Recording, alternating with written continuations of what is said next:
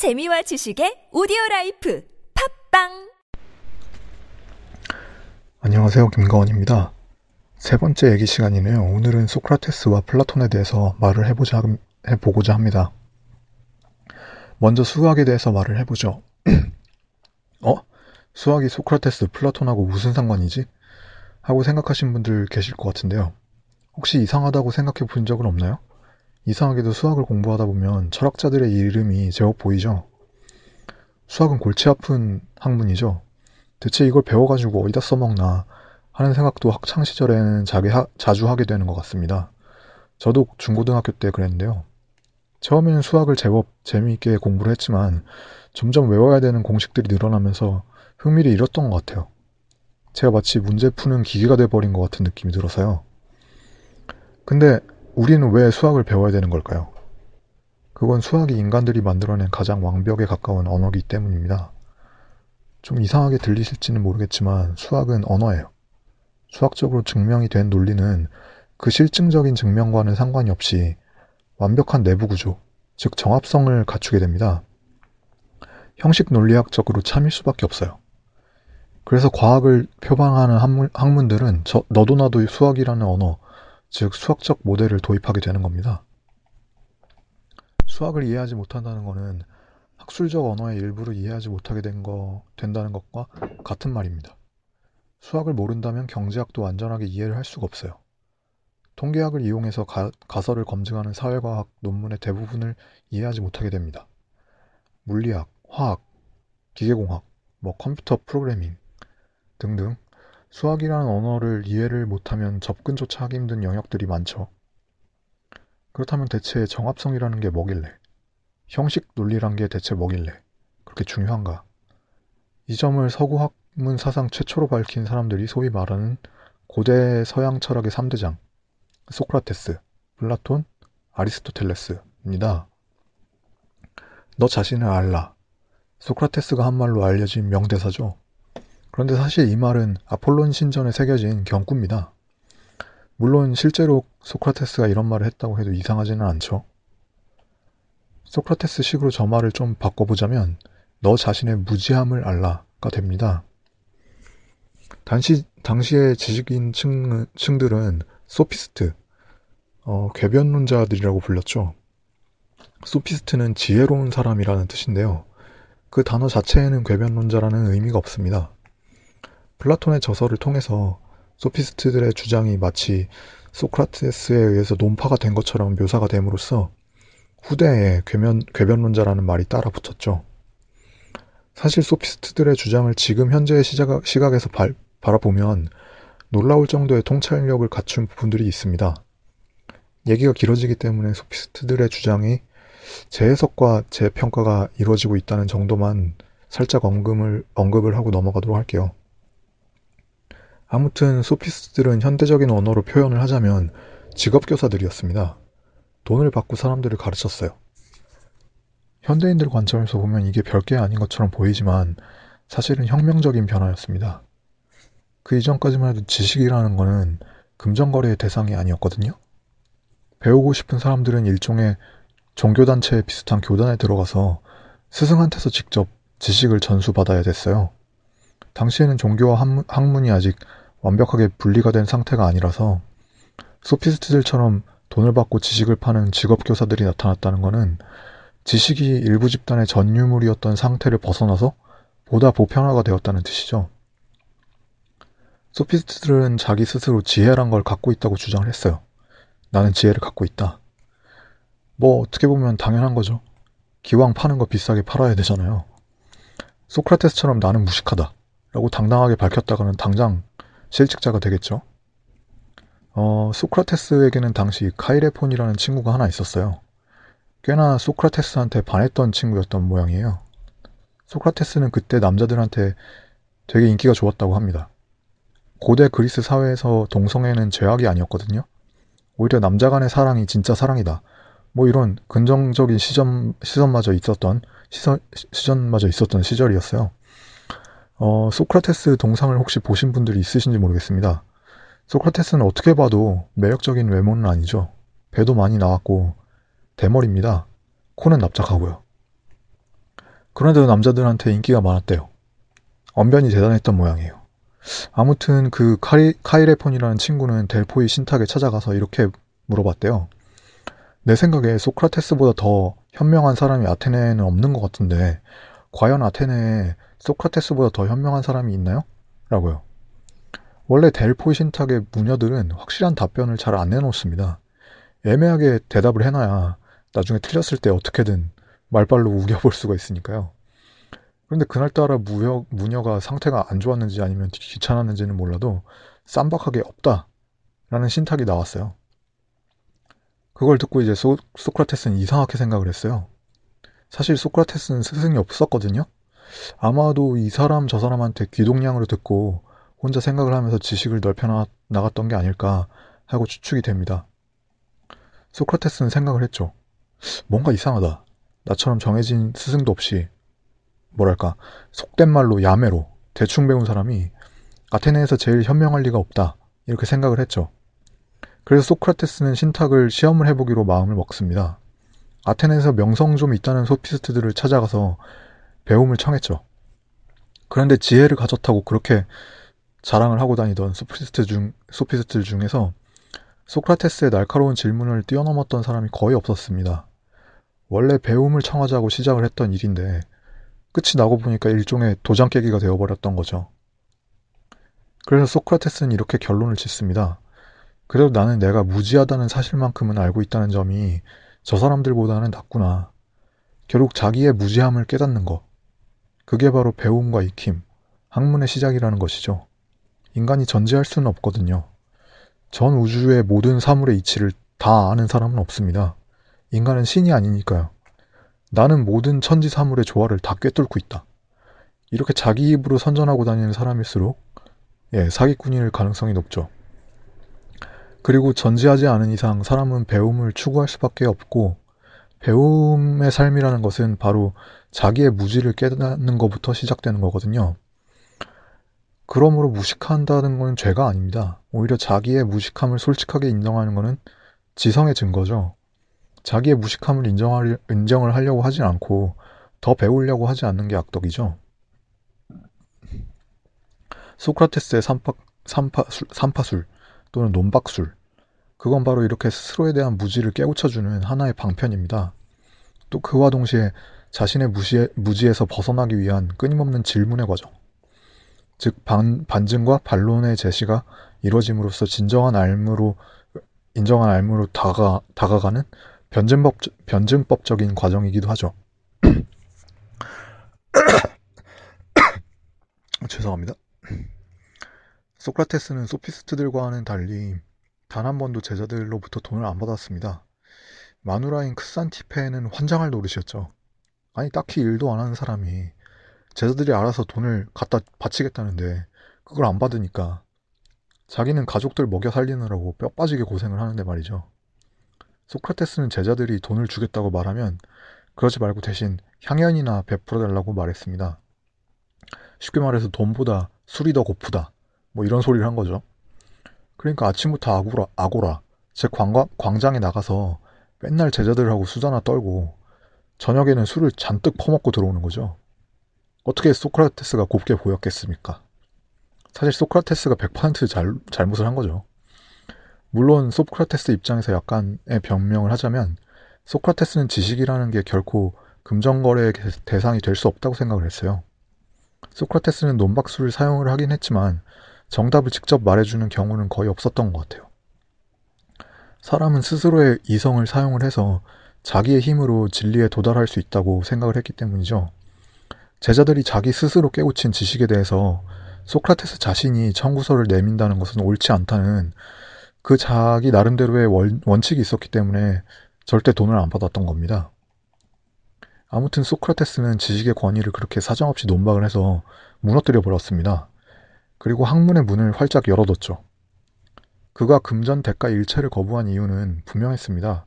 알미라고 하는 것은 스스로의 이성적인 사유를 통해서 도달을 하는 거지 절대 남으로부터 사, 사들이는 게 아니, 아니라는 겁니다. 이로써 누구나 이성적인 사유만 가능하다면 스스로 학문의 길을 걸을 수가 있게 된 거예요. 합리적인 인간관, 이성적인 인간관의 출현이었죠. 그 출신이 노예든 평민이든 귀족이든 상관이 없이 이성적인 사유만 할 수 있다면 누구나 배울 수 있다는 당시로서는 굉장히 혁명적인 개념을 주창을 한 겁니다. 소크라테스가 작년의 나이쯤 됐을 때 그리스 전역은 내전의 불길에 휩싸입니다. 이른바 말하는 펠로폰네소스 전쟁이 그거였는데요. 결국 아테네는 스파르타의, 스파르타한테 지게 되죠. 그리고 과두정이 들어섭니다. 그 과두정의 집권자 중에서 소크라테스의 제자들이 일부 포함되어 있었어요. 나중에 민주정이 다시 과두정을 몰아내는데요. 그리고 난 다음 아테네 사람들은 그런 제자들을 길러낸 소크라테스를 재판에 회부합니다. 명목상 제목은 이제 음, 아테네의 젊은이들을 타락시키고 신을 믿지 않았다는 것이었죠. 그 결과 여러분들도 아시다시피 소크라테스는 독배를 마시고 죽, 습니다 소크라테스는 저술 활동을 하지 않았어요. 대신에 플라톤을 남겼죠. 플라톤은 소크라테스의 철학을 유지 발전시켜서 기록으로 남깁니다. 그게 저 유명한 플라톤의 대화편들이죠. 플라톤 철학을 이해를 하는 데 있어서 가장 중심이 되는 것은 인식론, 그리고 존재론이라고 말을 할 수 있습니다. 플라톤은 우선 이런 문제의식에서 출발을 합니다. 과연 앎이란 무엇인가? 지식, knowledge. 그게 과연 뭘까? 우리는 뭘 알 수 있는가? 우리는 과연 진실이란 것을 알 수 있을까요? 예를 들어서 누군가가 여러분들한테 사랑해 라고 말을 했다고 칩시다. 마음이 좀 두근두근 하겠죠? 그런데 그 사람이 다시 장난이야 라고 말을 합니다. 사랑한다는 말하고 장난이라는 말은 둘 모두가 현실이죠. 하지만 그 두 가지 현실 중에서 어떤 게 진실인지는 우리는 알 수가 없습니다. 진실은 아마도 그 사람의 마음속에 있겠죠. 그렇다면 그 사람의 마음속에 있는 그 어떤 무언가, 그게 과연 진리가 될 수 있을까요? 그렇지는 않죠. 지금은 그 사람이 여러분들을 사랑을 한다고 말을 할지 모르겠지만 그 사랑은 고작 1년도 넘기지 못할 수도 있잖아요. 하지만 1 더하기 1은 2다. 이건 진리가 될 수가 있죠. 수천 년 전에도 1 더하기 1은 2였고 서울에서 계산을 해도 1 더하기 1은 2고 부산에서도 뉴욕에서도 파리에서도 1 더하기 1은 2입니다. 플라톤은 바로 이런 게 진리라고 생각을 했어요. 절대, 분, 절대 불변의 진리라는 표현을 아마 한 번쯤 들어보셨을 겁니다. 절대로 불변하는 것이야말로 진리다. 이게 플라톤 철학의 핵심이에요. 절대로 변하지 않는 것이야말로 진리의 자격이 있는 거라고 플라톤은 주장, 주장을 했어요. 그리고 이것이 바로 플라톤 철학에서 말하는 이데아론입니다. 영어로 이데아는 아이디어죠. 생각론, 개념, 개념론, 관념론이라고 생각을 하셔도 크게 틀리지 않아요. 이데아론이라고 말을 하니까 뭔가 대단한 게 있는 것처럼 보이지만 특별히 어렵게 생각하실 필요가 없어요. 그리고 플라톤은 여기서 한 걸음을 더 나갑니다. 자, 다시 여러분들한테 질문을 던지겠습니다. 현실 세계에서 1 더하기 1이 2인가요? 지금 물컵에 100ml의 물을 채우고 그, 그 물을 다른 물컵으로 옮긴 다음에 다시 100ml를 채워서 옮겨보세요. 정확하게 200ml가 되나요? 정확하게 100ml 두 컵을 더해서 200ml를 만든다는 것은 생각보다 엄청나게 어려운 일입니다. 물론 아, 그 물 분자 단위 하나의 오차도 없도록 100ml 두 컵을 더해서 200ml를 만들 수는 없어요. 오차를 완벽하게 제로로 만들려면 모르기는 몰라도 천문학적인 비용이 들어갈 겁니다. 물론 세상에 어느 누구도 100ml 두 컵으로 정확하게 200ml를 만드는 실험을 하기 위해서 수십억을 퍼붓지는 않겠죠. 하지만 어떤가요? 우리는 정확하게 200ml가 되지 않는다는 것을 알고 있지만 그럼에도 불구하고 100ml 두 컵을 합하면 200ml가 된다는 것을 믿고 있죠. 왜죠? 왜냐하면 그게 합리적인 결론이기 때문입니다. 플라톤이 이렇게 말합니다. 비록 현실과 완벽하게 일치하지는 않을지라도 영구 불변하는 진리는 존재한다.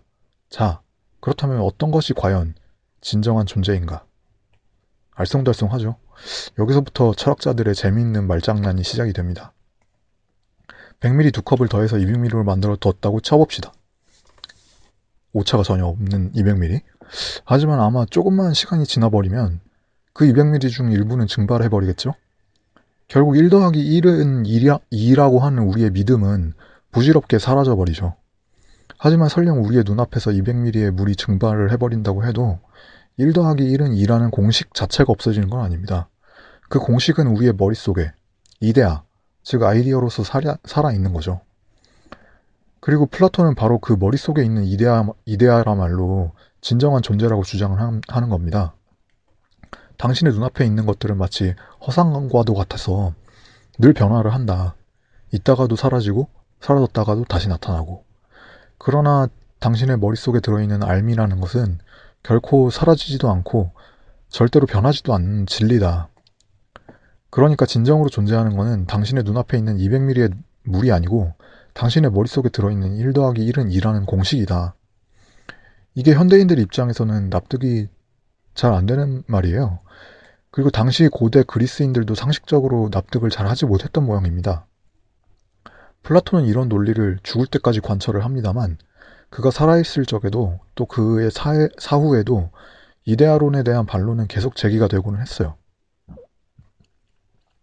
사실 우리의 머릿속에 들어있는 개념이야말로 진짜 존재하는 것이라는 플라톤의 주장은 그리고 우리의 눈앞에 진짜 보이는 것들이 오히려 헛개비라는 주장은 얼핏 듣기에는 소, 속된 말로 정말 개소리처럼 들리거든요.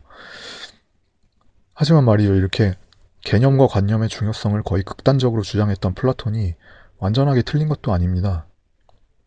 어떤 학술 서적이든 한번 책을 들고 펴보세요. 거의 예외 없이 해당 학문의 연구 범위, 방법론, 주요 개념, 이런 것들에 대해서 구구절절하게 그 정의와 의의가 서술이 되어 있을 겁니다. 솔직히 왜 이렇게까지 어렵고 길고 까다로운 정의를 내려야 되는가 하는 의구심이 드는 것도 당연합니다. 하지만 그러한 명확한 정의가 없다면 모두 자기가 내키는 대로 정의, 개념을 정의하고 연구하지 않을까요? 심지어 남의 논문을 약간 다르게 해석하고 변, 변형을 한 다음에 그게 자기가 만든 이론이라고 우길 수도 있겠죠. 개념과 연구 범위와 방법론을 정교하게 정의를 내리는 것은 그게 합리적인 연구, 즉 이성에 기초한 배움을 위해서 반드시 필요한 일이기 때문입니다. 바로 이런 개념의 필요성을 주창을 했기 때문에 플라톤의 이데아론이 그렇게 높은 평가를 받는 거예요. 사실 이런 발상이 플라톤만의 플라톤의 혼자만의 것은 아닙니다. 플라톤하고 소크라테스 이전에도 다양한 현상을 설명할 수 있는 하나의 이론 체계를 만들어 보려는 시도는 있었어요. 또 서양만이 아니라 동양에서도 플라톤적인 사고방식이라고 볼 수 있는 이론들이 있었습니다. 하지만 플라톤처럼 공을 들여서 개념과 관념의 중요성과 필요성에 대한 이론적인 기초를 마련한 사람은 없었어요. 그래서 플라톤은 서구 철학의 시조로서 수강을, 받, 수강을 받고 있는 거죠. 동양사, 동양사상은 분명히 대단한 부분이 많습니다. 비록 개념의 정교함, 논리의 정합성, 이러한 측면에서, 측면에서는 서양 철학과 같은 정도의 완성도를 보여주지는 못하지만 시대적인 한계를 뛰어넘어서 현대적 철학과 이론에까지도 이어지는 위대한 통찰력, 통찰력이 있죠. 그리고 과연 형식 논리라는 게 관념의 정교라, 정교함이라는 게 그리고 이성이라는 게 실제 우리의 눈앞에서 변화를 하는 세계 그리고 지금 현재 변화를 하고 있는 우리 자신의 실존보다도 더 중요한 것인가 하는 질문은 비교적 최근에 와서야 서구, 철학, 서구, 철학에서 제기를 하는 문제입니다. 죄송합니다.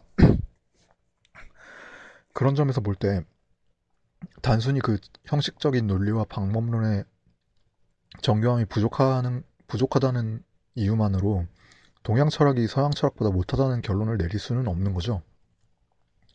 다만 동양 철학은 논리적인 정합성이 부족했기 때문에 권위주의적 학문에서 벗어나지 못했다는 단점은 있어요. 예를 들어서 유교 철학 같은 경우 유교 경전에 대한 해석과 재해석 간의 다툼은 있었어도 공자나 면자가 할 말, 한 말 자체가 틀렸다라고 주장을 한 사람은 없었죠.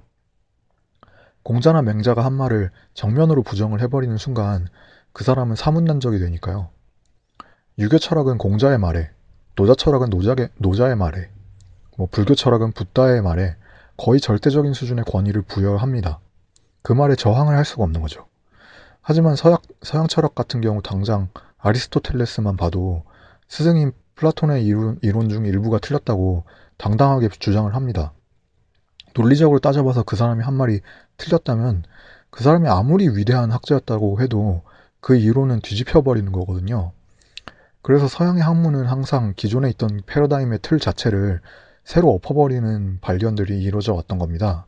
물론 서양도 중세 신학의 시, 신학의 지배를 당하면서 성경이라고 하는 권위주기적인 경전에 대해서 결코 틀렸다고 지적을 할 수가 없는 시기를 거치기는 합니다만, 어, 예. 어, 더 이상 플라톤과 소크라테스에 대해서 길게 얘기할 얘기는 없는 것 같아요. 오늘 방송은 여기서 마치도록 하겠습니다. 제가 아는 게 부족해서 더 쉽고 재밌게 설명을 할 수 있는 내용을 괜히 어렵게 꼬아버린 건 아닌가 하는 생각도 드네요. 지금까지 김가원이었습니다. 즐거운 하루 되시길 바랍니다. 감사합니다.